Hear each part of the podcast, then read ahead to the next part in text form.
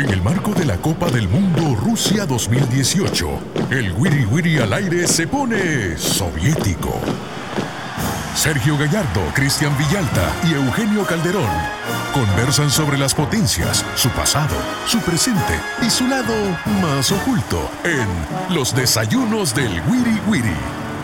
¿Caviar con frijolitos?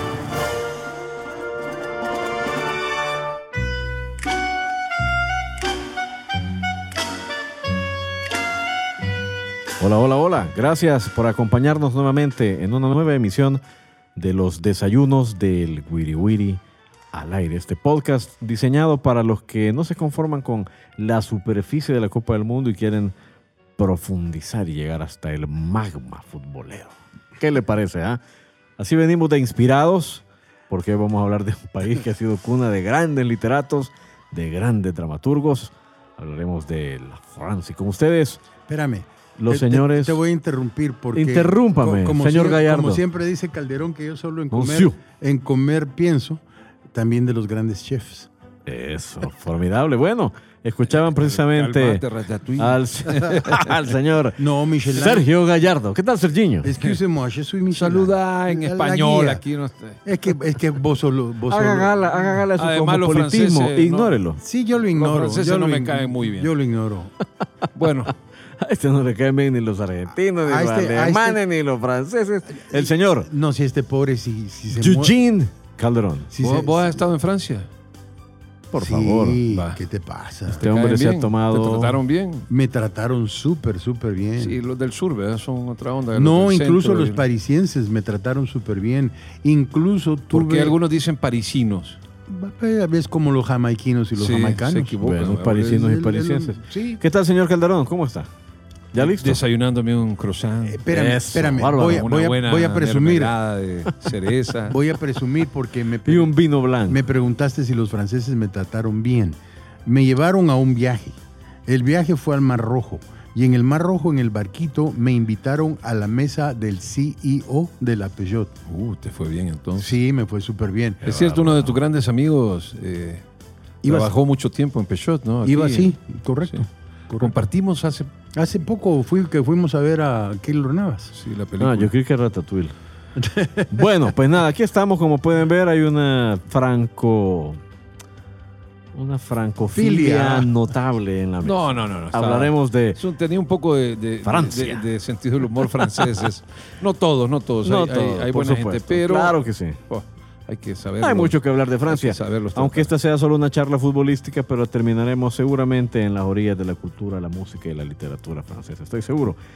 Francia, hablaremos de el país del gallito y en este primer bloque yo quiero que junto con mis compañeros ab- abordemos y abundemos sobre la relevancia que tuvo Francia en el nacimiento de las dos grandes competiciones deportivas del siglo XX. La Copa Pero- del Mundo y los Juegos Olímpicos, porque van Pero metidos en el mismo cuchumbo. Además de eso, en el mismo cuchumbo. además de eso también tuvo que ver Francia con el nacimiento de la Eurocopa.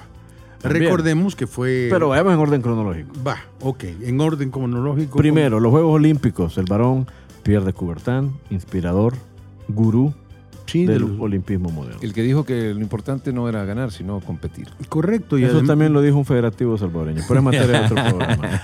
Además de eso, el varón de Coubertin era abogado de que el deporte era para todos y para con el fin de que sí se realizaran los Ju- Juegos Olímpicos tuvo que dar su brazo a torcer por los ingleses, que los ingleses eran elitistas porque no querían que todo el pueblo participase, sino solo los que tenían tiempo libre y no lucraban los aristócratas. Correcto, la verdad es que en el, en el ADN de los Juegos Olímpicos y de la Copa del Mundo está mucho de ese pensamiento prodemocrático francés, ¿verdad? Que señala así Sergio. es.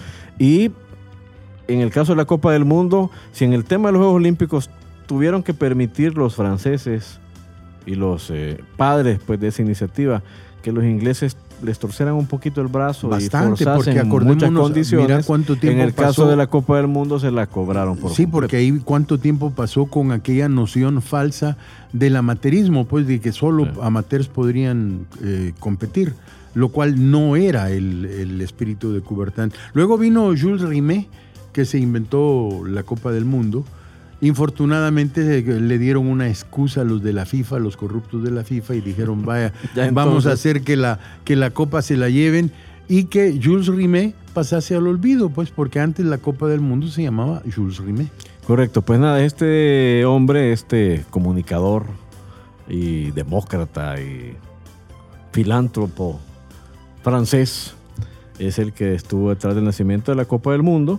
Como ven, como ven señala aquí nuestro amigo Gallardo, se pretendía que el fútbol fuese amateur, pero eso era imposible.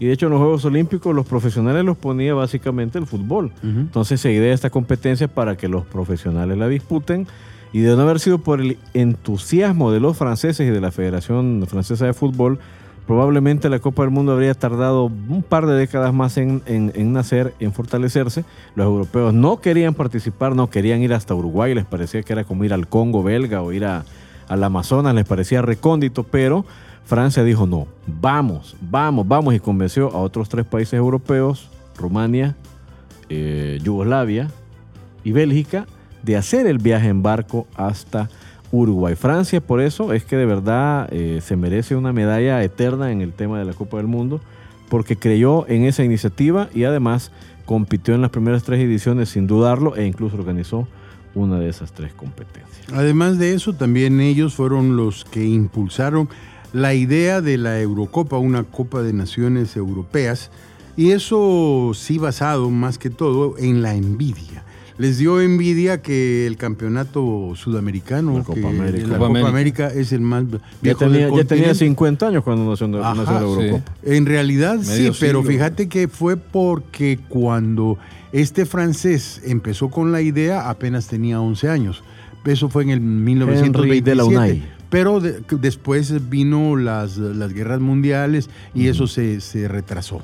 Correcto. E incluso originalmente, aquí una vez más vamos a aquello de la, la- el irrespeto a la memoria histórica, porque originalmente la Eurocopa, el trofeo se llamaba Henri Delaunay en honor del hombre este, Periodista francés. pero, periodista de- deportivo pero, francés. pero después eh, ya, ya cambió y ahora es la Eurocopa, o creo que todavía el trofeo así se llama. No, no, pero se llamaba Copa de Europa. Copa. Se, ha llamado Copa de Europa, se llamó también en un tiempo Copa Europea de No, Naciones. pero me refiero al trofeo específicamente. ya, no se, ya no se utiliza el nombre. La Copa de Europa, era la Copa de Europa en aquella época. Y entonces inicialmente se llamaba el trofeo de Luné por el hombre este. Pero ya el después igual le pasó igual. Pero bueno, no es, no es casualidad que haya habido un francés detrás de estos tres eventos.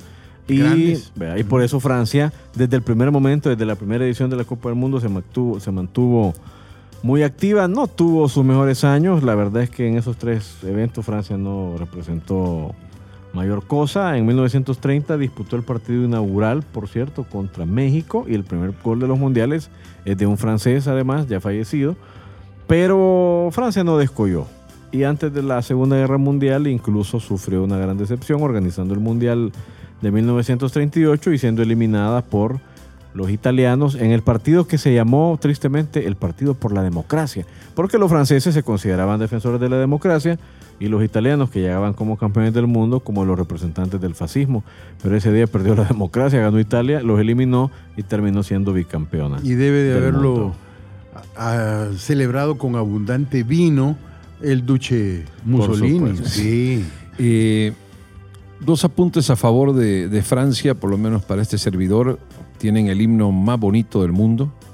No, aquí va a decir, "Ay", aquí hay algunos hipócritas. Estampa de todos los mundiales. Sí, aquí hay algunos de hipócritas hecho, lo que estábamos, todavía... lo estábamos eh, tarareando recién. Sí, así. Sí, De pero verdad. aquí escuché algunos hipócritas que dicen que el nuestro, que no. No, el, nuestro La Marsellesa. el nuestro quedó tercero en un, tor- en, un, en un evento mundial de himnos del cual no hay ningún dato Sí, esa es la ni leyenda. documento. Fíjate Va. que yo he, Eso uno, yo he el tenido, himno. yo he tenido la suerte de vivir en diferentes países y a todos los países que he ido, esa misma historia se repite. Entonces dicen, fuimos tercero en la de- primero. y Nadie no- sabe nunca- quién quedó en segundo. lugar. segundo, y, en segundo lugar creo que tienen la capital más hermosa como ciudad del mundo. ¿Ya? Entonces, Correcto. eh, Una ciudad que tiene en su circulación y en su espíritu el fútbol metido y algunos de los estadios más lindos del mundo, como el Parque de los Príncipes, la moda, el Estadio la de Francia, el comida, Estadio de el orden, por museos, arte. Ahí tuve, Mil la, cosas. tuve Impresionante también la París. suerte de, de- de estar en un partido de, de liga viendo al, al PSG. Muy bien. Ajá. Y lindo, además de eso, arte. Arte, Ahí hay sí. arte. Mira, a mí en lo particular me encanta el impresionismo. Y el impresionismo es eh, netamente francés. Ahí surgió, precisamente. Correcto, El dadaísmo y otro montón de corrientes del arte y de la. Acabo de estar con Héctor Reyes, que también es un impresionista salvadoreño de, que tiene muy buen arte. Bueno, todos- Saludos. Todos, ellos han abrevado de las aguas Sí. de- del Sena. Señor Gallardo. Pues nada, la verdad es que queríamos puntualizar, eh, recrear cómo Francis estuvo en el nacimiento de todos estos eventos deportivos, porque es un hecho poco conocido y como además ya no llevan ni el nombre de los franceses, eh, de Jules Rimet ya no se habla, de Henri de Lunay no se habla, de Pierre de Coubertin se habla muy poquito en nuestro país, prácticamente solo el Comité Olímpico defiende esa bandera, pero es importante, creemos que por cultura general también nuestros oyentes lo sepan. Esa deuda de honor que tiene el Mundial con los franceses. No hemos entrado en materia todavía, nos falta hablar de los grandes futbolistas franceses, pero eso lo haremos en los siguientes bloques, ¿les parece? Sí, y seguimos con el arte, ¿no? Porque la música es arte y, y Francia. Tan temprano, vamos con el primer soundtrack mundialista de esta emisión. ¿Preparado, señor? Oh. DJ. Gallardo. Bueno, yo no estoy preparado, pero si me Prepárese. tiran al, al ruedo, La cortina le va a dar el pase. Vamos, mi estimado. Soundtrack Mundialista con Sergio Gallardo.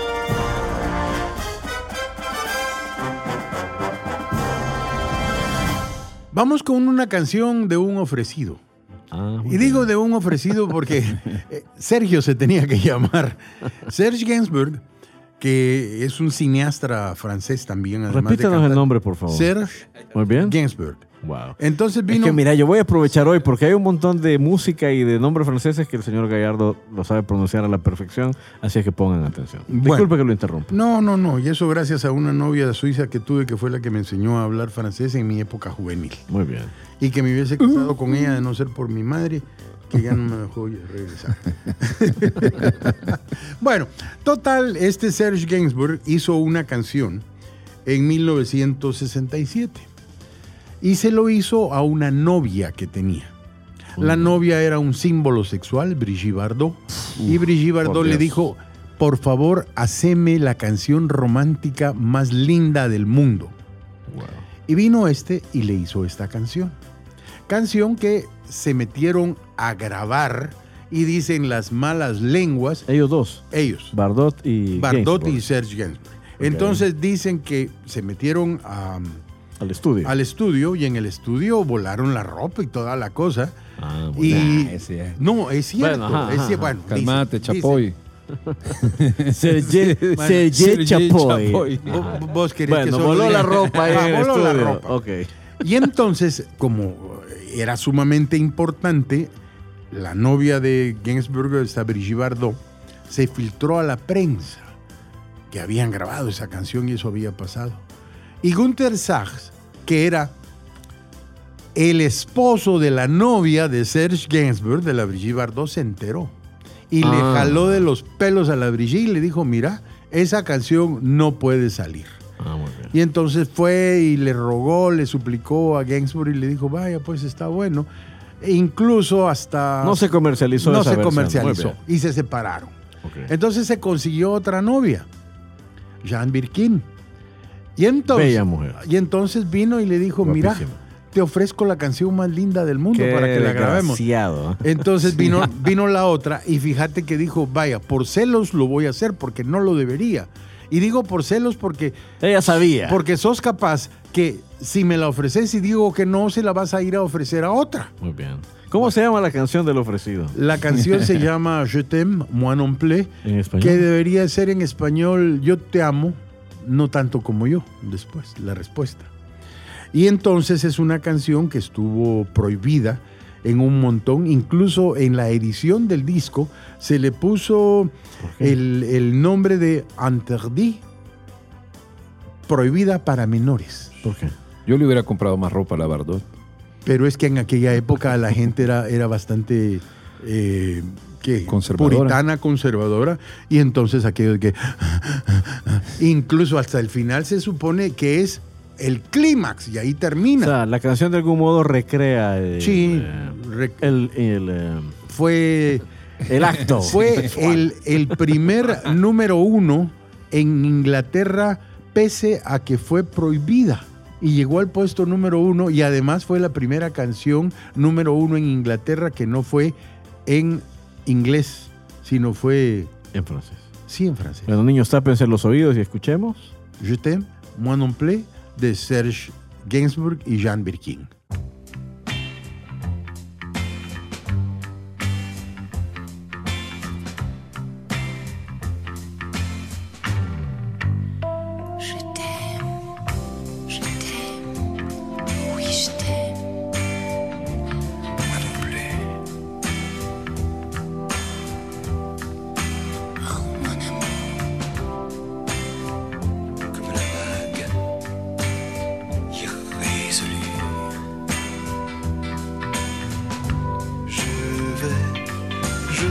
Et je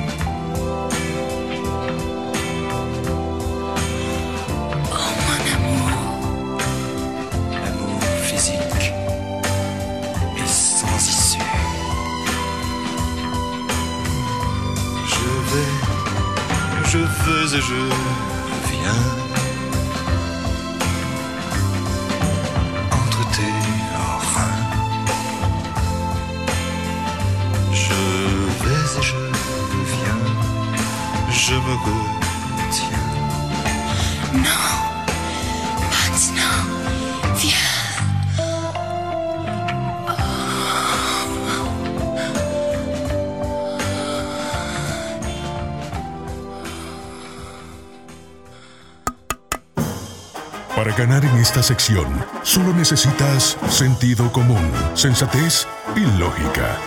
Absténganse pues diputados, dirigentes y uno que otro locutor. Top 4. Aquí estamos haciendo un poco de memoria, pero de otras cosas. Sí. Pero bueno, vamos a seguir hablando de Francia y en top 4, recuerden, yo le doy a mis compañeros tres conceptos y ellos deben adivinar el cuarto y este está más fácil que nunca. Conceptos. Número 1, Raymond Coppa. Número 2, Michel Platini. Número 3, Jean-Pierre Papin. ¿Te acuerdas de Jean-Pierre Papin? Sí. Gran jugador. Gran 9. Olympique de Marsella, luego un tiempo en el Milán. ¿Cuál será el nombre que completa esta lista de jugadores? Fontaine. No. ¿No? Tendría, sí, pues ah, yo pensaba. Benzema. pensé- No, pensaba en- te está faltando uno obvio. Tendría que ser. Oliver Giroud. No, Zinedine Zidane. Zinedine Zidane. Los cuatro franceses Con que han ganado partidos. el Balón de Oro. Sí, a Papá- Raymond a Coppa. Pa- a- Michel Platini tres veces, consecutivas además. Wow. Jean-Pierre Papin, que no sé cómo lo ganó en el 91. Y Zinedine Zidane, que lo ganó en 1998. Y ahí lo, lo vi hace poco a Papán en la portada de la- de la- del periódico AS, en, eh, dándole consejos a Zidane de que por qué no fichó y qué ficharía él. Y Hace poco, hace poquito, hace ¿A poco. qué 9 debería de contratar? Ajá, correcto. Sí. Es, sí. ¿Y qué, Bueno. ¿Y qué 9 le recomendó? Pues eh, se quedó callado, pero le dijo que necesitaba un 9. Gran consejo, ¿verdad? Sí, es que no es el no es Bueno. el promotor. Eso era top 4 para puntualizar que Francia ha ganado seis veces el balón de oro. La mitad de esas veces fue gracias a Michel Platini entre 1983 y 1985. Y bueno, vamos a seguir hablando de Francia en la Copa del Mundo. Nos quedamos en 1938. Luego viene la Guerra Mundial que deja a Francia golpeada. En todo aspecto. en todo aspecto. Y bueno, debieron pasar, eh, luego del final de la Guerra Mundial, nueve años para que Francia volviese a la competición futbolística internacional en el modo de la Copa del Mundo de 1954. Pero entre los 50 y el- los 70, incluso 74, Francia no pesó en el escenario futbolístico internacional. Excepto con algunos jugadores eh, Dos en brillantes especial. como Raymond Coppa Y y Jacques Jos Fontaine, que sí descollaron en un mundial, en el de 1958. Sí, y, y- La verdad es que ninguno de nosotros vio a jugar a esos, a esos dos. ¿eh? O vos sí viste a yo, Fontaine. yo vi a... Lo de Jos Fontaine porque tiene una marca, ¿no? Del- Claro, no, y 13 goles en un mundial. Pues sí. Además de eso, fue eh, la primera vez que yo vi un mundial, yo ya les conté a ustedes, fue cuando mi papá me llevó al cine a ver el recuento de 1958 y ahí estaba Fontaine. Sí, pero se le recuerdan no como una de las figuras más importantes del fútbol Sino francés. como el No, autor de un récord. de un Sí, récord, ¿verdad? cabal, Más- pesa porque- más el récord de lo que fue como sí, jugador. porque también aquí nuestras, eh, nuestras raíces o nuestra influencia va más con O sea, Sudamérica gente- que con... Y la gente que vio más a Copa que Lo vio con el Real Por el Madrid. Real y que vio a Fontaine dice que Raymond era mucho mejor jugador que Yo Fontaine. a Copa lo he visto. Recordemos, Copa tuvo una brillante época en el Real Madrid Ajá. con un equipo espectacular. ¿verdad? Sí, el el primer gran gran equipo con Alfredo Di Stéfano, y todos ellos. ¿no? Gento. Entonces a Copa lo hemos visto en algunos videos. eh, en una de esas finales de Europa que ganó el Real Madrid de Di Stéfano, Copa tuvo una actuación formidable precisamente contra el Stade de Reims. Eh, y era un hombre cerebral, la verdad. Un Le gran metieron, creo que jugador, 7 a un 3, gran ¿verdad? armador, 7 a 3. Y de Fontaine, como dice el Chele, se recuerdan esos 13 goles, aunque el Mundial, la verdad, fue dominado por Brasil. Sí, todo Pero el mundo Francia se acuerda dejó de un gran recuerdo. Didi, Bebé, eh, Babá, eh, Pelé, eh, Zagallo, de todos ellos y no, no tanto Pero Fontaine. Francia era una máquina goleadora y en los últimos dos partidos, bueno, cayó 5-2 ante Brasil y luego masacró a Alemania 6 a 3 en el partido por el tercer lugar. En ese partido Fontaine metió cuatro goles Ujú. y así es como ha establecido ese récord que yo creo que es imposible superar. 13 goles en una sola Copa del Mundo. Pero antes y después de eso, hasta 1974, pues Francia fue intermitente, con actuaciones bastante humildes en la Copa del Mundo e incluso perdiéndose dos mundiales consecutivos. No fue a México 70 ni fue a Alemania 74, pero entonces ya se Había estaba deportes más- a fuego lento a la gran Más apoyados, más importantes en Francia en esa época. Tal vez el boxeo. Y el tenis, por supuesto. Claro, el boxeo y el tenis. El fútbol siempre ha sido una pasión de los franceses, pero esos 20 años, de verdad, con ese paréntesis del 58, no fueron ni de lejos los mejores, tampoco en la Copa de Europa ni en la Eurocopa los franceses se lucieron. vea. Esa época fue dominada por los españoles, por los italianos con Elenio Herrera, me refiero al fútbol Alemanes, de clubes, sobre todo por los alemanes y luego por los ingleses. Y Francia no terminaba de arrancar hasta que a finales, mediados de los 70, emerge el talento de Michel Platini, de Tigana, de Rocheteau, de Girés. Tresor, de Gires, y entonces ahí Francia comienza a mandar en el concierto futbolístico Y además europeo. tuvo la gran fortuna con esa enorme generación de, de jugadores franceses de ser sede de la Eurocopa, de la Copa de Europa, como se llamaba en aquel entonces de Naciones. Con esa generación termina imponiéndose una gran selección española que merecía también el Sí, título, también. con aquel central Maceda, con Arconada, que era considerado el mejor arquero de, ese- de- de- de esa, De esa época, época. Y uno de los que, mejores y del que mundo. se equivoca, ¿no? Como Sí. se han equivocado los más grandes en fallar Correcto. penales y él, él se le esconde una pelota por debajo en un tiro Sí. libre de Michel Platini. Y ahí los franceses ya con España desbordada. ¿Te acuerdas de aquel punta español Lobo Carrasco, hoy uno de los mejores eh, Sí. cronistas deportivos, convertido en, Sí. en periodista deportivo? Eh, un, un jugadorazo, ¿no? Pero bueno, para llegar hasta ese momento, que vamos a profundizarlo en el siguiente bloque, tuvo Francia que esperar todo este periodo para ir poco a poco construyendo su nueva base futbolística. Construyendo una mejor liga, ¿no? y construyendo una mejor interna, liga, ajá. porque ahora disfrutamos mucho de la Ligue One, Claro, pero los grandes clubes franceses se fundaron, algunos incluso en los años 70. Ujú. El PSG nada menos es un equipo bastante joven, fundado en 1972, si no me equivoco. Cuando ya se recupera la economía francesa. Luego de todo el famoso, composición. famoso 1968, que pues no sé si usted, señor Gallardo, nos puede contar un poco. ¿Qué fue lo que pasó en el 68? Porque en ese, ese año, ese año particularmente parece que todo giraba alrededor de París. Toda la revolución cultural en todo el mundo occidental, en todo Iba a París, sí. ¿verdad? Sí. Pero ¿y por qué en París? No sé, por algo es la ciudad luz. ¿Por qué era la luz? por toda la gente que hubo, premios Nobel de, Nobel de, de- de literatura, por todos los movimientos, por Sartre, por eh, Proust, eh, además... eh, Bueno, los grandes rockeros estadounidenses todos tenían que pasar por París.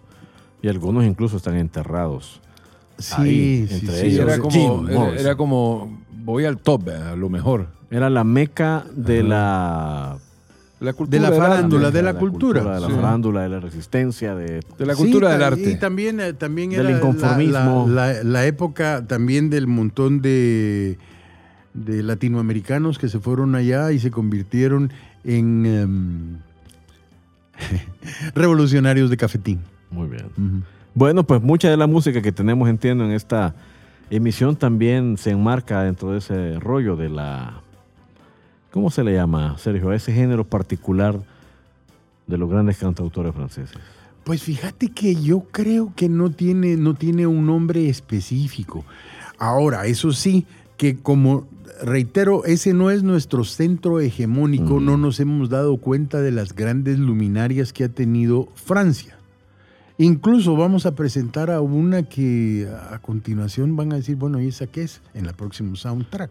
Bueno, ¿por qué no lo pedimos ahora? Ah, démosle, pues, démosle. Soundtrack Mundialista con Sergio Gallardo.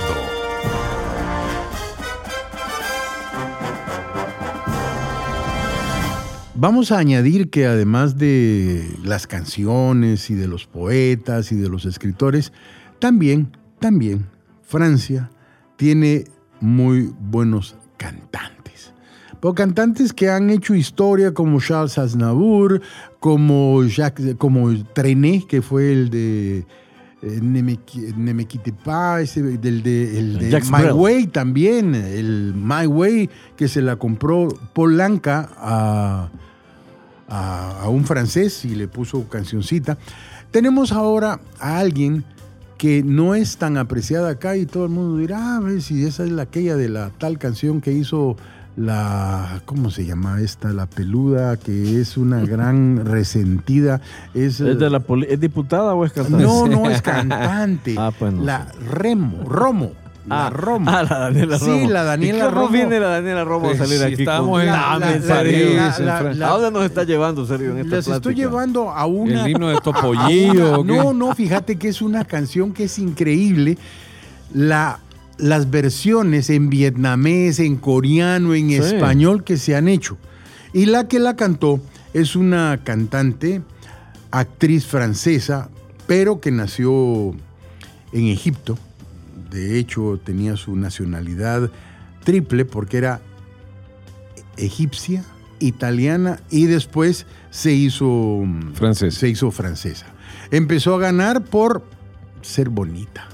Fue Miss- ¿Algún festival habrá ganado? no, ganó, algo? ganó Miss Belleza Egipto, Ah. Miss Egipto en 1954 y entonces tenía voz bonita y después de que pasó eso, ella empezó a cantar y lo hizo a mí me apantalla en francés, italiano, alemán, Egipcio. español, egipcio, en griego, en 11 idiomas. No es Daniela Romo, aclarémosle, No, ya, no, aclarémosle no, ya a la gente, nos no, van a no, cambiar. No, no, no, para nada.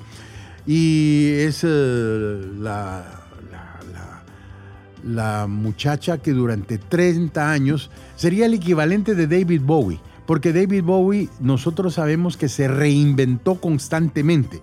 Y esta muchacha pasó, imagínate, desde el twist, el pop, el disco y el reggae. Todos esos géneros ella los hizo.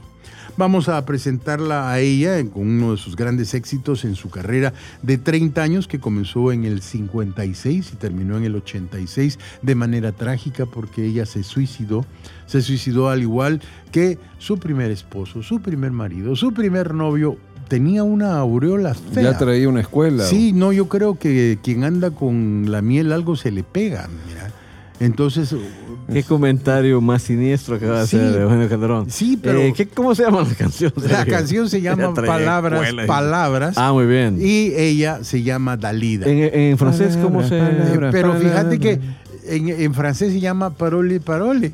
Parole, parole. Ah, muy bien. Que es en Ah, italiano. Y te ¿Pero voy que a- la vamos a escuchar con Daniela Romo o con la No, no, No. la vamos a comprar con Dalida y Dalida. también con uno de los íconos eh, franceses de cine, que era un papaíto, decían todos, pero además de ser papaíto era sumamente talentoso, Alain Delon. Uh, buenísimo. actor. Cantan juntos. Cantan juntos. Y puso una Palabras, moda en el palabras. cine, ¿eh? Sí, palabras, Era palabras. el sex symbol de esa Era época. el sex symbol masculino Sí. de esa época. Sí. Bueno, escuchemos parole. Parole. Parole, parole.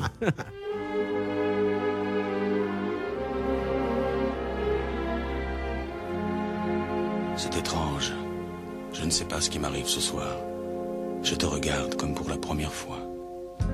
Encore des mots, toujours des mots, les mêmes mots. Je ne sais plus comment te dire. Rien que des mots. Mais tu es cette belle histoire d'amour que je ne cesserai jamais de Des lire. mots faciles, des mots fragiles, c'était trop beau. Tu es d'hier et de demain, Bien trop beau. de toujours, ma seule vérité. C'est fini, le temps des rêves. Les souvenirs se fanent aussi quand on les oublie. Tu es comme le vent qui fait chanter le violon et emporte au loin le parfum des roses. Caramel, bonbon et chocolat. Par moments, je ne te comprends pas. Merci pas pour moi, mais tu peux bien les offrir à une autre qui aime le vent et le parfum des roses. Moi, les mots tendres enrobés de douceur se posent sur ma bouche, mais jamais sur mon cœur.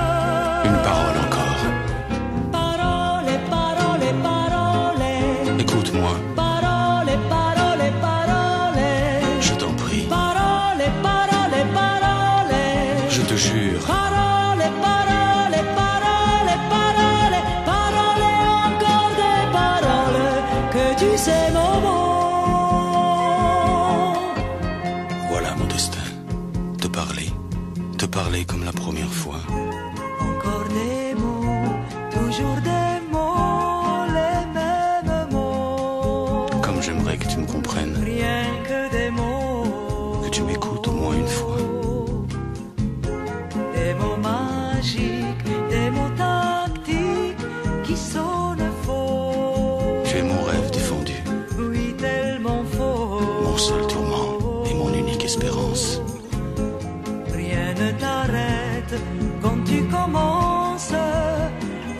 Savais comme j'ai envie d'un peu de silence. Tu es pour moi la seule musique qui fait danser. danser les étoiles sur les dunes. Caramel, bonbon et chocolat. Si tu n'existais pas déjà, je t'inventerais. Merci pas pour moi, mais tu peux bien les offrir à une autre qui aime les étoiles sur les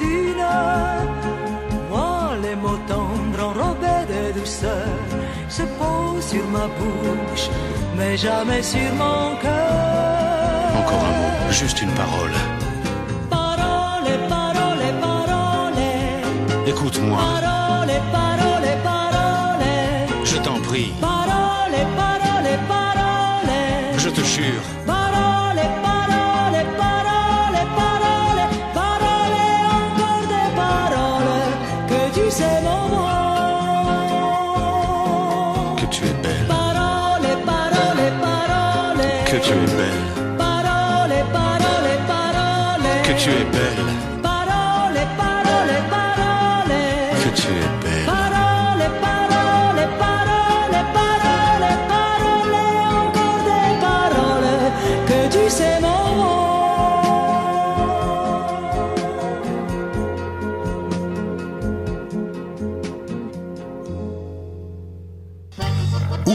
basta para rascarse el coco.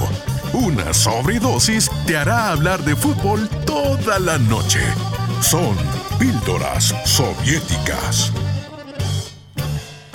El estadio más famoso de Francia, yo no tengo la, lamentablemente la pronunciación, pronunciación. de don Sergio Gallardo, yo solo el francés lo ocupo cuando- para insultar a alguien, pero bueno, eh, el estadio más famoso de los franceses es el Stade de France, seguido por el Parque de los Príncipes, pero hay uno tristemente olvidado del cual vale la pena saber un poco más. Nos referimos al estadio de Colombes, así se dice o Colombes. ¿De qué, perdón? ¿De Colombes. Colombes o de Colombes. ah, De Colombes. Colombes. Colombes? Colombes, en París. Sede de la final de la Copa del Mundo de 1938 e inmortalizado en dos taquilleras películas de Hollywood. ¿Quieren comentar un poco del carruaje o no? Sí, como querrás. De Hollywood. La primera es Carros de Fuego, en la que se recrean las hazañas de los velocistas Harold Abrams y Eric Liddell. ¿Se acuerdan de esa película? Claro. Que también la música Juegos de esa Olímpicos película ganó, creo, el 1934. Oscar a mejor. De Vangelis. tan, Ajá. Ganó- Linda melodía. Ajá. Ganó además, Oscar. Además de eso, ahí se, se plasma lo que les contaba yo del espíritu olímpico, del profesionalismo Cierto, y del. Ahí Linda está película, plasmado. recomendada Esto fue para durante todos. los Juegos Olímpicos de 1924. Sí, de eso se trata esa película, precisamente. Y la segunda es eh, una, por cierto, una producción un poco mal realizada, pero bueno, eso ya son cosas de, de quienes saben un poco de, de cine, o sabemos. Bárbaro. La segunda es... sabemos. Wow. bonito. Por favor. eh, la segunda es Escape a la Victoria, en la que un equipo de prisioneros aliados vence a los nazis con una alineación de lujo en la que incluía a Pelé, a Osvaldo Ardiles, a Bobby Moore y a Sylvester Stallone en un partido ficticio en este estadio parisino, imagínate. ¿Sabes lo más divertido? Que ninguna de las dos películas se llevó, se filmó en el estadio de Colombia. Eso es lo más Todo divertido. fue- Todo fue montado porque Escape a la Victoria, prete- en las películas te dicen, sí, en el estadio, en Sí, París, no. en Colombia, pero es un estadio en más ya Hungría. al final, ajá. Sí, y en la otra, no sé dónde la filmaron, pero no es en Colombia. Creo que es en otro estadio francés o en todo caso en un Sí, es set. que era muy en un contrastante ver a, a un Bobby Moore, genio del fútbol, Sí. mezclado con Stallone, que lo acabamos de ver. Pero vos sabés que, pero vos sabés que Stallone, no, pero- pero- vos sabés que Stallone que que hace la las historia veces, era- oíme, la el personaje que- de Stallone es un, este es un gringo que, que lo- al que lo ponen de portero, no canadiense, perdón, Sí, al nunca que lo ponen de portero, pero Sí. a Stallone para hacer ese papel lo entrenó Gordon Banks, nada menos. Gordon Banks. Decime vos. el, el presupuesto millonario que debe haber tenido la película. No. Que eh, era una película mala, Sí, pero era para las masas. Hasta te Y el emocionabas entrenador, cuando, el cuando decía, entrenador era Michael Caine. sí, y, y mirabas y decías, Otra historia, ¿no? lo van la a guerra. matar o no lo van a matar porque este ser, lo matan, lo matan. Y agarra la pelota y se regresa. Sí, una película buena. De esas películas de la Momento culminante. película propia de la era de Stallone no Sí, sí, sí, ¿Verdad? Sí. Así, así- en esa época los gringos se dejaron hacer cada película. Pero bueno, no estamos hablando de los gringos que ni van al mundial, además. Toma. Lo van a ver por la tele igual Le que nosotros. Le Así que hablemos de Francia. Los- nos quedamos en 1978. Y es cuando Francia conoce a su primer gran genio futbolístico. Michel Platini, que sería su guía en ese mundial en el que no les fue tan bien. En el Mundial de España, en el No que lo hicieron dieron mal, la eh. batalla. No lo hicieron mal. No, en pero, pero se Les quedaron tocó en un grupo ronda. muy Les tocó el grupo duro. Italia, Francia, Italia, Argentina y Hungría. Sí, era muy duro. Excusez-moi, mais. Pero tres mundiales No, brillantes para Francia. Excusez-moi, mais je voy a decir que il est le roi. Así le dicen a Platini, el rey. Sí, es que Ha sido de los grandes, Hablemos de grandes. Michel Platini entonces y de esos tres mundiales. El de 78 Sí. decíamos, Francia no pasó de primera ronda, perdió con Argentina, perdió con Italia, le ganó a Hungría, pero ya pero sembró, Francia e sembró dejaron ahí, uno de los sí, mejores partidos de ese bonito. mundial. y sembraron grandes sensaciones y en el mundial de España Ya era la confirmación. ya llegaba Francia en Sí. su plenitud. Sí, yo creo que ahí debió de ser campeón del mundo. Tenía todo, tenía todo. Tenían todo. Pero sí. apareció el, el bambino de oro y Sí, le pegaron al rey. Cabal, le pegaron. Bueno, la que eliminó a Francia fue Alemania, recordemos aquel Sí, partido horrible partido de Patrick Batistón golpeado el- por sí. Schumacher. No, y en un y- partido- Sí, se fue una. Primer partido que se fue a la prórroga en la Sí. historia de la Copa del y Mundo. además queda como en la historia de que, no, en penalti, de que Fernando. no- Yo- yo de que cre- no siempre gana el mejor Y en yo, un campo de y- y yo fútbol. creo que ese, ese partido lo vio el árbitro ese que se pasó en el partido FAS Alianza, porque hubo una vez que en un FAS Alianza hubo un argentino que debutó y en ese partido le dieron un gran codazo, lo mandaron al, al ¿cómo se llama?, al hospital y ya no volvió a jugar con el FAS. Pues no sé, pero en Y todo así caso, lo mismo pasó con, con eso que con hizo Schumacher y Schumacher. Bitstone. Sí, no, le fue- sacó, le fue- sacó tres dientes. Ese, está en un- lo ese- dejó- ese fue, fue uno de los partidos más emocionantes de la historia de los mundiales. E injusto al mismo tiempo. Sí. porque Sí. si alguien puso el fútbol en ese partido fueron los franceses y el triunfo se de lo hecho, Alemania les empata en el último Sí, minuto, un gol de. Horst Rubesch, una Lo chilena fue ganando 3 mal a 1, ejecutada. creo, Sí, Francia. ¿eh? claro. Pero con Alemania les empata con Fútbol. bastante tenacidad y también, bueno, con Schumacher jugando minutos de gratis porque haber sido no. Y en los penaltis Francia falla, el que falla el penalti final es Maxime Bossis, si no me equivoco. sí. no fue el primer partido definido en penaltis en la historia de la Copa del Mundo. Un partidazo, partidazo. En la medida de la disciplina y los alemanes, sabiendo que eran me- menos futbolísticamente que esa selección orquestada por Platini, pues se dedicó a ensuciar mucho el partido, a, a meter la, la pierna, ablandar, como decimos en materia futbolística, pero sí una de las grandes injusticias. Sí, fíjate que hay un- la verdad, decía el Chele recién que Francia debió haber ganado ese mundial. Yo nunca lo había pensado, pero lo cierto es que un, un- un eventual choque Francia contra Italia, híjole, la verdad, Francia tenía una buena posibilidad por su estilo de juego, como para haber neutralizado a esa Italia que no jugaba al catenacho, pero que tampoco era una, era una virtuosa del fútbol ofensivo. Pero eso es lo que tiene es la injusticia del, Tenía una de las de- mejores de- líneas de la Copa de la historia. Italia Sí. y arriba con Bambino. Ya no se ve de ese modo, pero sí Francia tuvo una gran oportunidad. La confirma dos años después ganando la Eurocopa que mencionaba el Chele. Y había en otra selección en ese mundial que debió también tener el fútbol. Lo que pasa es que tenía un arquero malísimo Brasil, y no tenía un 9 que hacía goles, que fue Brasil. ¿eh? Correcto. Mira, es- voy, a, voy a hacer un, un rewind. El, este, este que te digo se llamaba Facundo Martínez, Ah, ok. Que debutó en FAS y le pegaron un gran Debut codazo. y despedida. Sí, cabal fue debut de Rodrigo Rivera. Y ahí en- era el árbitro, era Carpio. Ok, bueno, pues nada, lo cierto es que Batistón, a- Batistón le salió igual de mal el episodio. Sí, ¿no? horrible, horrible. Ah, Fue Perdió dientes en el golpe. tres por lo menos. le propina Schumacher. Fíjate que de haberse contado con las cámaras que rodean en la cancha en esta época, Y el bar. Schumacher no la habría librado, pero era imposible que la librase. No. No. hay una imagen tan clara de ese golpe, fíjate, hay una toma pero borrosa con la tecnología todavía de los años 80. Y Schumacher llegó hasta jugar la final, Sí. incluso se permitió algunas groserías luego del partido diciendo, eh, yo le pago al dentista, no se preocupe. Sí, eso fue Luego, fue muy luego, sangrón, luego muy, lo muy presionaron y él fue a visitar a Batistón al hospital y bueno, se Con el disculpó. bar hoy se va de por vida del fútbol. Correcto, fue... Sí, fue algo, algo criminal. Pues sí, no. Schumacher, que por cierto vendría a jugar al país años después con el Colonia. Con el Col. a jugar una Colonia, copa sí. Fusal, por cierto. Bueno, la cosa es que Francia, después de ese mundial, gana la Eurocopa de gran manera, superando a Portugal en semifinal. Portugal, que era un equipazo. Y Sí, luego a España en la final, que El también que tenía más le costó fue uno de sus mejores. eh, Sí. Platini queda campeón de goleo de esa Eurocopa. Platini Sí. lo era todo esa selección Era, francesa. era el mejor Sí, jugador el- del el- momento. el- todo giraba en torno a él y si él estaba enfermo, por eso fue que los eliminaron de, de, de ¿qué fue? De, De un México. mundial, ¿verdad? Ajá. Sí. Que él no, No estuvo estaba bien. y entonces Sí jugó, sí. pero no estaba bien. jugó creo que hasta el tercer partido porque hubo dos que creo que no jugó. ¿Qué te gustaba más del estilo de Platini? Era un jugador cerebral, era un Pero- mediocampista con un criterio para darle la pelota. ¿Sabes? Eh, después vimos a Zidane, que es... Sí, pero ya hablaremos, ya hablaremos de Pero Zidane. ¿sabes a quién me recuerda a mí Platini en la época moderna? Sí, ajá. ¿Con quién lo compararía? a Xavi Hernández. Jugador que yo estaba viendo la semana pasada eh, ese partido Barcelona-Manchester United, una final de... de 2 a 0. La del 2 a 3 0, a, estás diciendo. 3 a O la 1. del 3 a 1. 3 a 1. Rooney hace el gol Sí, de los ok. ingleses. Pero ese partido, Xavi no pierde una pelota. de 167 pelotas que le llegaron. Y de esas 167 dio 152 pases precisos.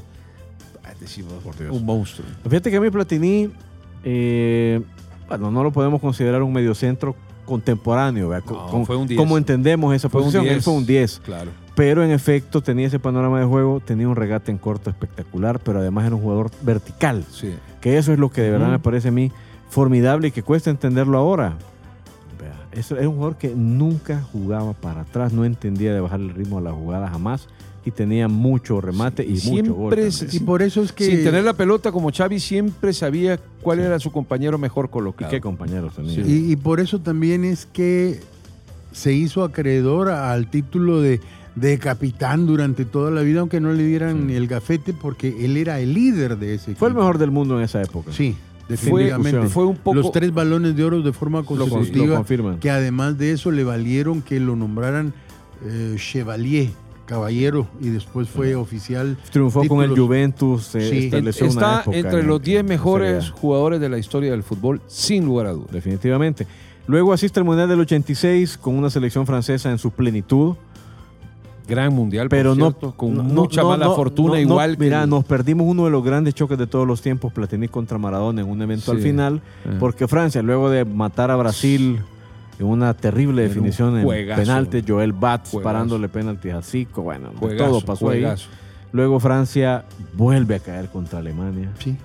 Una Brasil que, por cierto. Terrible. Pero una Brasil que ya, ya España le había. Sí, había contado Brasil Eh, con favoritismo España arbitral. debió de haber ganado a, Sí, a- a- a a Brasil Brasil, en ese en ese con aquel gol de, de Michel, ¿te acuerdas? Sí. Aquel volante también del. Otra vez el bar, no había bar. No había VAR y la pelota pica un metro adentro de la línea y nadie lo vio. Era la bendita FIFA. Bueno, que Francia todo. mata a Brasil, pero luego Alemania mata a los franceses. Yo de ese partido recuerdo un episodio de Rudy Federer contra Tiganá que se discuten y bueno, se Una pa- selección alemana corriendo. Incluso Una selección alemana con dos o tres jugadores, aquel lateral, Thomas Bertol, ¿te acuerdas?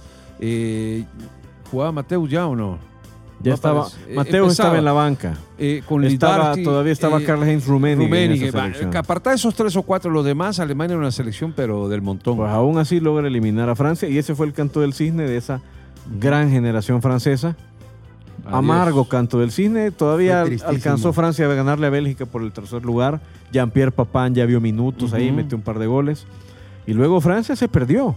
Sí, se acabó una. Se época perdió el de Mundial del una 90. década Ya de sin oro. Platini no, no clasificó al Mundial del 90. Italia 90 no va. tampoco al de Estados Unidos 94. Imagínate, se perdió. Quedaba todo en los 80. Otra vez dos mundiales. Donde Lo único que tuvo Francia en mereció esa ser época campeón del mundo. fue a Eric Cantona, mejor conocido por su mal carácter que por sus virtudes futbolísticas, No, que, también, que también las tuvo, pero muy marcada su Era- carrera por la era- violencia. Era, Ah. era un Sí, sí, jugadorazo. lo- Lo que pasa que con un temperamento punto y aparte, como han habido muchos. y no, ¿eh? y no lo Y no solo en el del- fútbol, del también en la radio ha habido algunos así. Sí, Digo, no lo sacaron volando por la gran patada voladora. Sí, a un, a un pseudo aficionado que le dijo a Sí. saber qué cosa. Y Pero perdió aún los- así no se lo perdió puede. los estribos, Sergio, perdió los. Eh, jugadorazo. Cosas que Pero pasar. Francia, yo lo que quiero insistir en que en la década de los 80 con Platini, lamento que no haya sido campeón del mundo. pudo y probablemente debió. Sí, Quedémonos ahí antes de hablar de Sisu El mago. sí. y vámonos otra vez a Soundtrack Mundialista. Soundtrack Mundialista con Sergio Gallardo.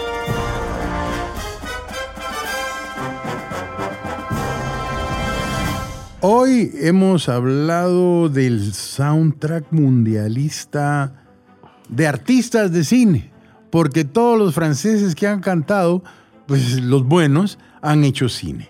El siguiente no es, bueno, empezamos por Jean Birkin y Serge Gainsbourg, que por cierto, años después de esa canción que, que pusimos ahora, Je te non plus, hicieron una película que así se llamaba. Naturalmente era película erótica. Luego Alain Delon y Dalida, que también fue actriz. Y ahora vamos a poner a un francés que posteriormente se naturalizó armenio y es... uh, Son sonateco. Sí, cabal.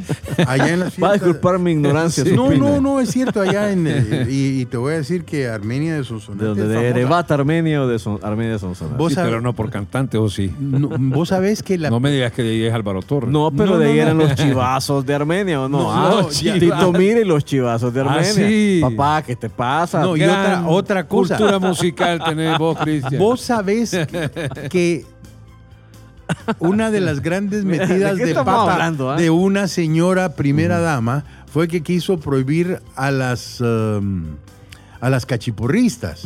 Lo que no se dio cuenta fue que la primera cachiporrista de este país estuvo en Armenia. ¿En Armenia Sonsonate o Sí, en Armenia? no, Armenia Sonsonate. Rusia.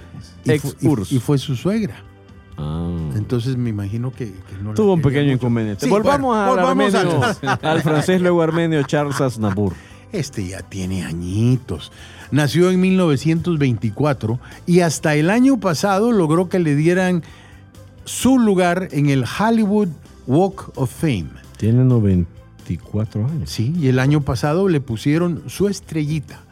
Y lo peor que 94 años no se le olvidan las canciones y todavía sigue cantando. Wow. Y es un señorazo.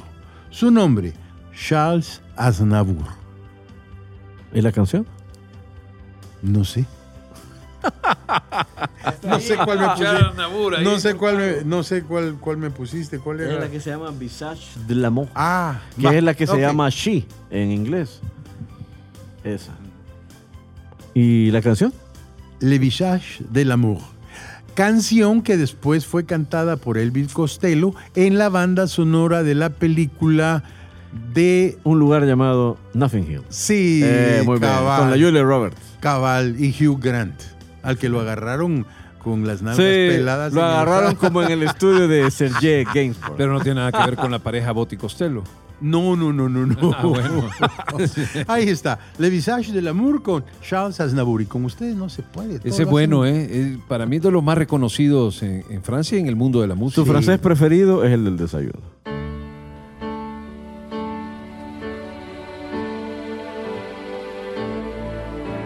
Toi, paré de mille et un attraits, je ne sais jamais qui tu es.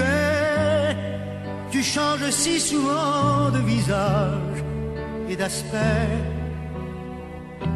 Toi, quel que soit ton âge et ton nom, tu es un ange ou le démon. Quand pour moi tu prends tour à tour tous les visages de l'amour.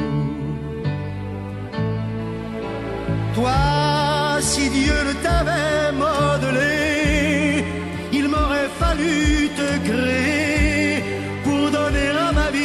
sa raison d'exister. Toi qui es ma joie et mon tourment, tantôt femme et tantôt enfant, tu offres à mon cœur chaque jour tous les visages de l'amour. Moi, je suis le feu qui grandit ou qui meurt. Je suis le vent qui rugit ou qui pleure. Suis la force ou la faiblesse. Moi, je pourrais défier le ciel et l'enfer. Je pourrais dompter la terre et la mer et réinventer la jeunesse.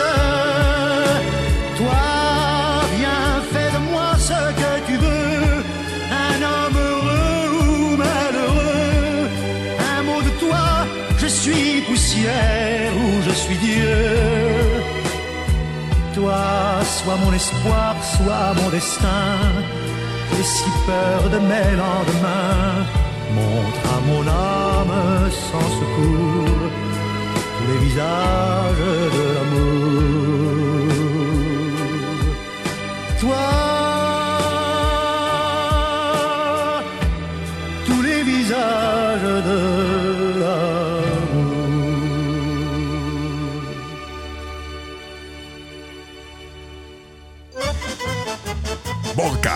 KGB, Perestroika.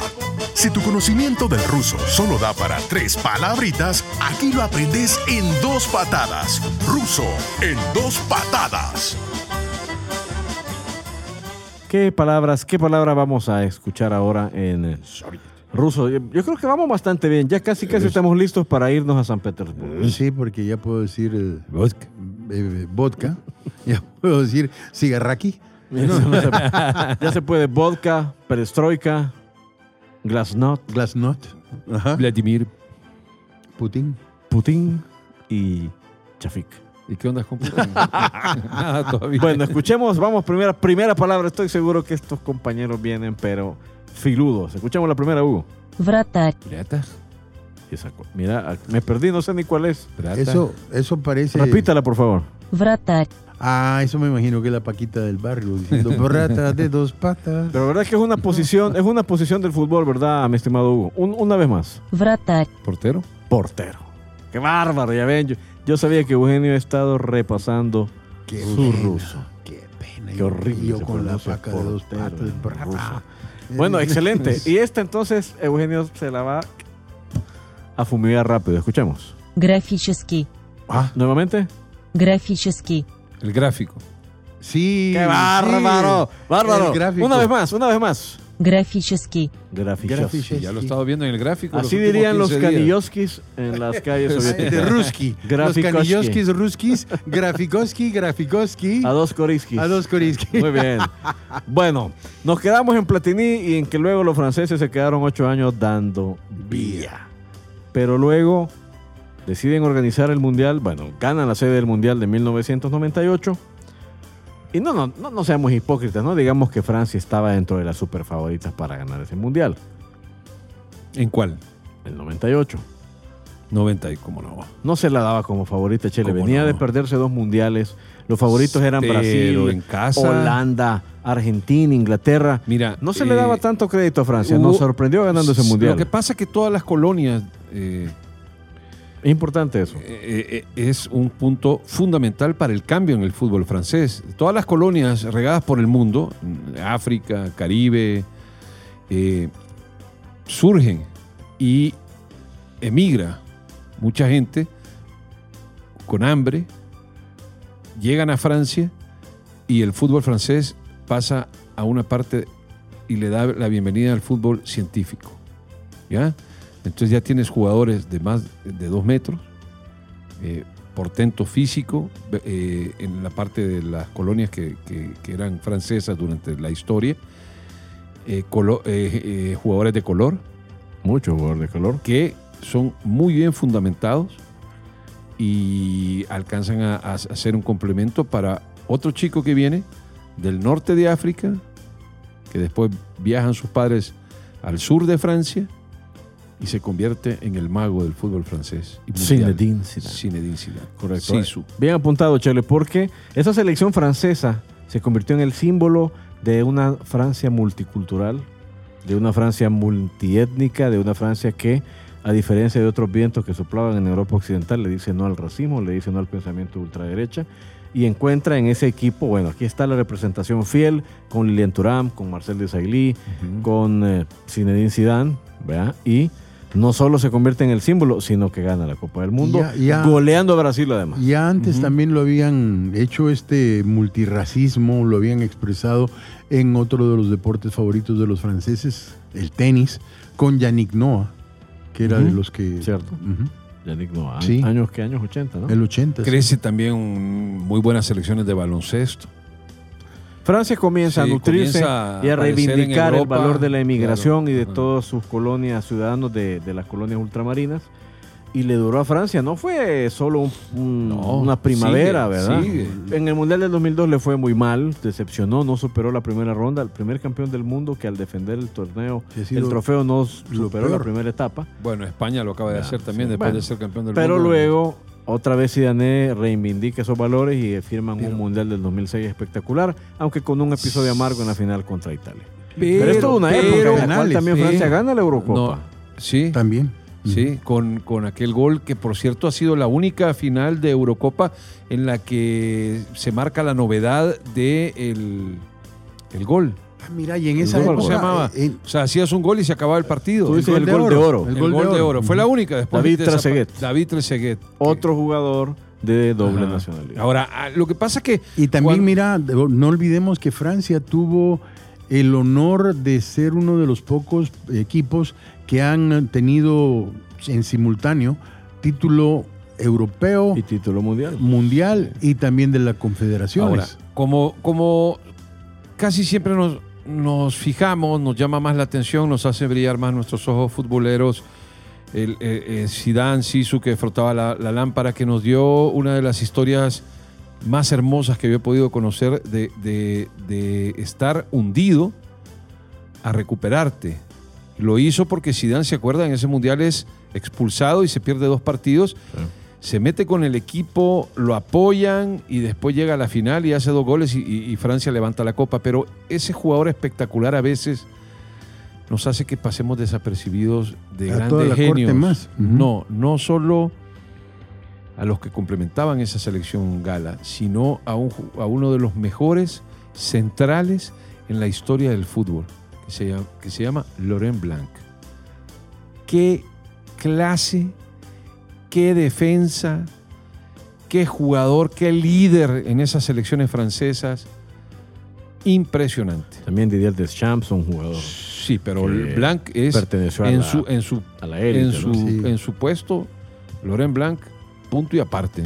Pero Sí. mira, y eso que acotabas vos de que era tan líder que decidió des- eh, de despedirse del fútbol después de su que episodio feo y luego ven que lo necesitan, lo llaman, se vuelve a poner las, eh, los tacos y saca adelante a, a Francia. A Francia.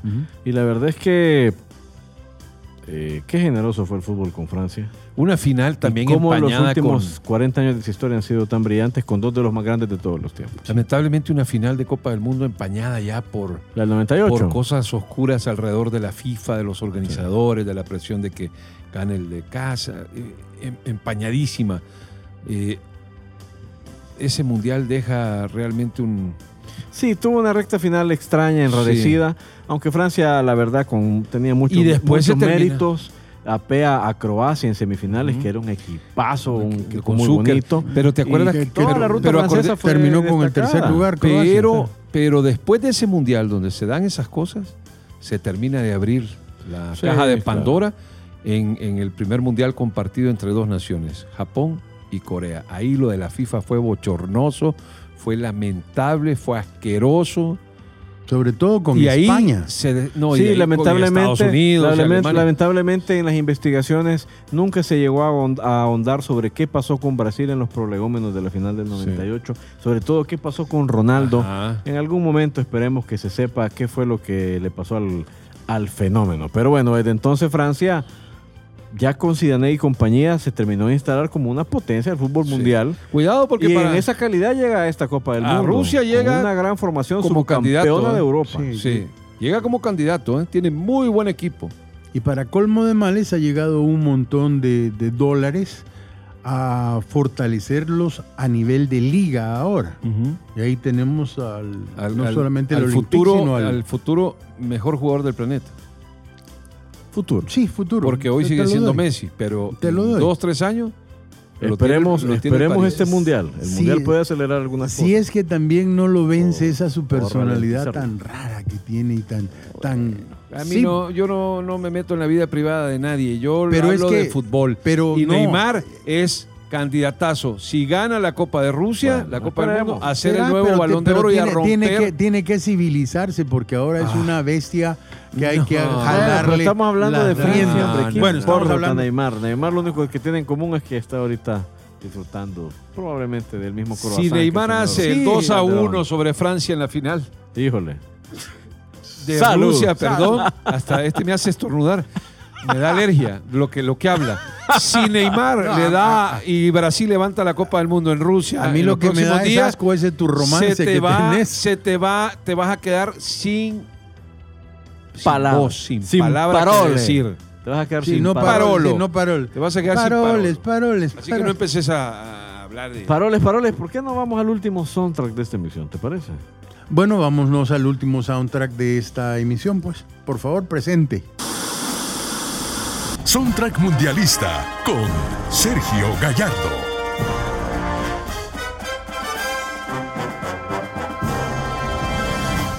Nos vamos de regreso a 1966.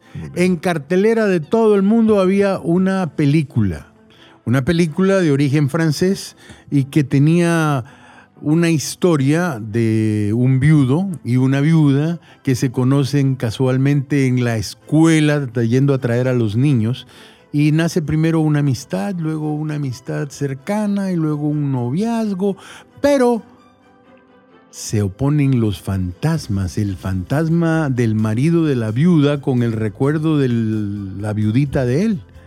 Y está muy, muy bonita. Él era, él era un corredor de carros, ¿Cierto? el Jean-Louis. Trintignant. Y era una película muy peculiar porque, pese a que era a colores, a colores, tenía unas sus transiciones preciosas que las hacían de color a sepia y a blanco y negro.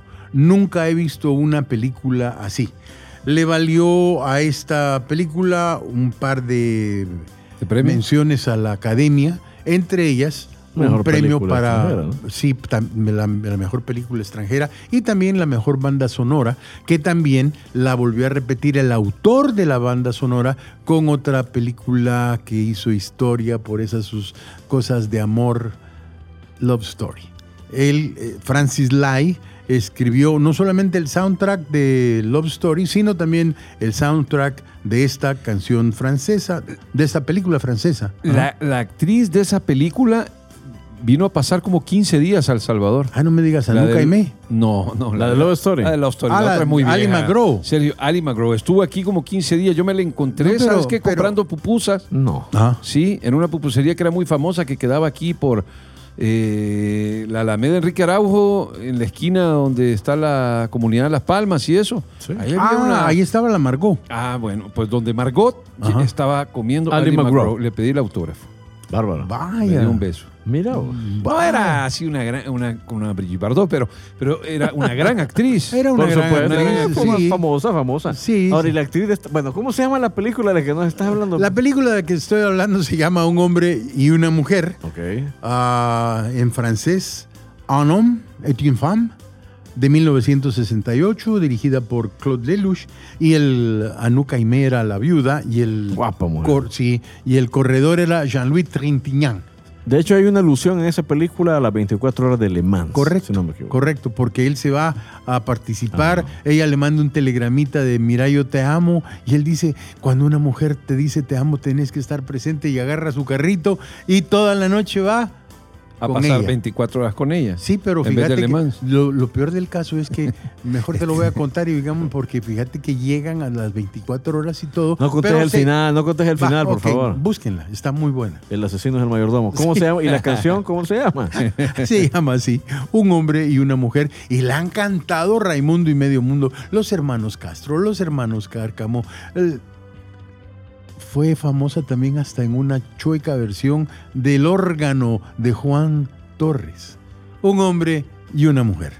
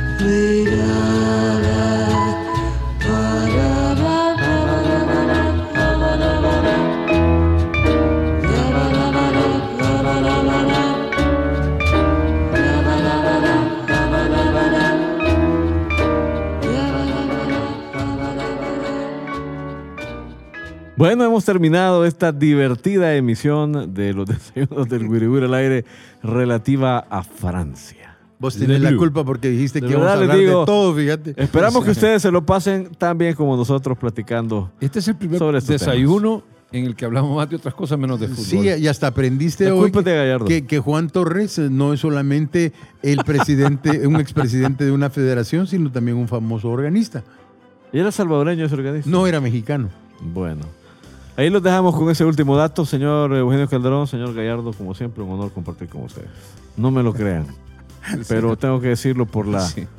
cortesía Frances. Tal Muy bien. es tan temprano en este día, te creemos. Les deseamos que pasen, pasen bonito y esperen otro podcast pronto. Pottingstone is like. O en español, qué perra es la vida. Pero con fútbol, las penas son menos. El próximo capítulo de este podcast llegará pronto. Mientras tanto, pórtense bien, camaradas.